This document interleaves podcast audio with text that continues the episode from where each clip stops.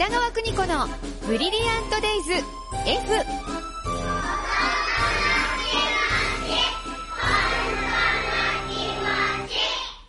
この時間は保育心理士で保育カウンセラー、現在学校法人三高学園札幌子ども専門学校の教員を務める高橋弘樹先生と共に子育ての考え方やコミュニケーション、そして子育てのヒントをお伝えしています。スタジオには高橋先生です。よろしくお願いします。はい、お願いします。先生今日はですね、はいお片付けに関するお悩みをいただきました。悩みますよね。片付けないですからね、はいはい大人も片付けられないもんね。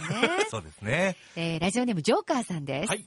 子供の家でのお片付けの誘導がうまくできません。4歳の息子はレゴやラッキューなどの組み立てるものが大好きなんですが、私は家事もあるためずっと一緒に遊ぶわけにもいかず、うん気づけばリビングの床一面にいろんなおもちゃが広がっていることがあります。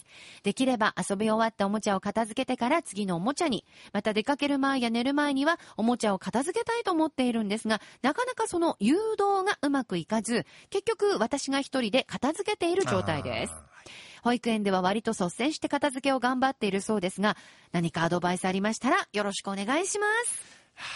ー。もうこの時期ならでは、あそうですか。はい、やっぱり年度末に向かってというところで、ええええ。いろんなものが増えていくんじゃないかなと思うんですけれども、そうかそうか。はいえーおもちゃの数が多いんじゃないかなっていうふうに思います。そもそも、はい。う。ん例えばあの、パズルでちょっと考えてもらったらわかると思うんですけど、はい。10ピースのパズルとうん。1000ピースのパズルって、うんやっぱりい作るのも大変ですよね、1000ピースの方が。完全に。そうですねはい。だから見ただけでうわってこううなっちゃったりする人もいるので、はいまずは数を少なくしましょうとうんいうのを今までの放射の方には伝えてますね。確かにその子のキャパを超えていたらはい管理できないですもね。そうんですよね。ですので、えっ、と、一番いい方法が、はい1軍、2軍を作ると。おもちゃの。はい。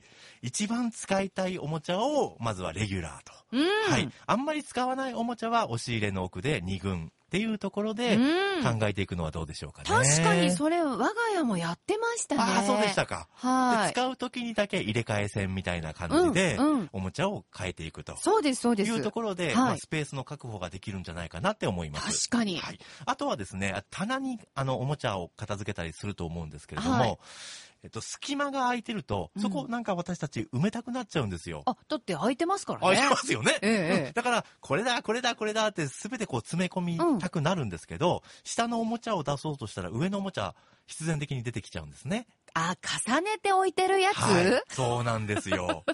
ですので、まあ、はい片付けるときには、まあ、スペースが大事だよとうんいうところで、うんうんまあ、見せる片付け方を意識すると、うんうんスペース確保できるんじゃないかなと。なるほど、はい余白を作るってそうなんことでねですすね。。はい。もうはいぎゅうぎゅうに詰めたくなるんですけど、ええここも空いてる、ここも空いてるってなるので、ええええだけどスペースがすごく大事というか、はい。はい。取り出しやすいようにしていく。うん。こんな環境も大事なんじゃないかとは思いますね。まあ、むしろ押し入れはぎゅうぎゅうでもいいけど、一軍のところは余白を作ってあげようということですね。はいなるほど。で、このお子さんの場合は、保育園ではちゃんとやってるあって話ですが。もう素敵ですね。保育園でやってればもう、ま、問題ないですね。あ、そうなんはい。ですか。あの、家と保育園の姿が違うっていうのが、まあ、うん正常と言いますか。はい。え、保育園でやってんでしょちゃんと家でもやりなさいっていうことではなくて、はいまあ、甘えたいなっていう気持ちであったり、うんはい見てほしいなっていう気持ちがあるので、うんまあ、充電しているような思いで、うん一緒に片付けをしていただければというふうには思いますね。なるほど。じゃあもう優しく、これはここですね。はいこれはここに片付けよそううと。ですね。うんただ、あの、口頭では難しいので、はいまあ、写真を貼って、えーラキューはここ、はい。ブロックはここ、はいっていうように写真を貼っておくと、うん子供がすごく片付けやすいのかなとは思います。確かにね、目で見て、あ、ここに置くんだねって、なんか面白いですもんね。そうですよね。うんはい、パズル的な感じでというところですね。で、やっぱりあの、私あの、長年やっていて、お母さん方に伝えているのは、はいお片付けって言ったらなんか、よいしょってしないといけないっていうイメージになりますよね。うん。だから、元に戻しましょはあう。これだけでいいんじゃないかなと思います。どうですか？確かにそう。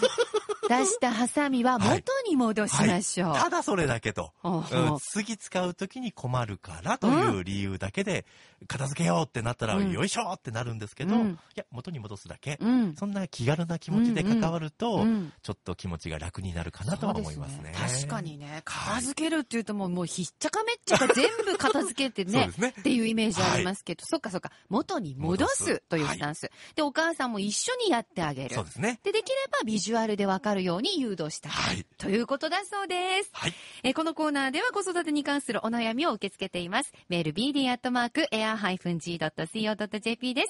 では、高橋先生、次回もよろしくお願いします。ありがとうございました。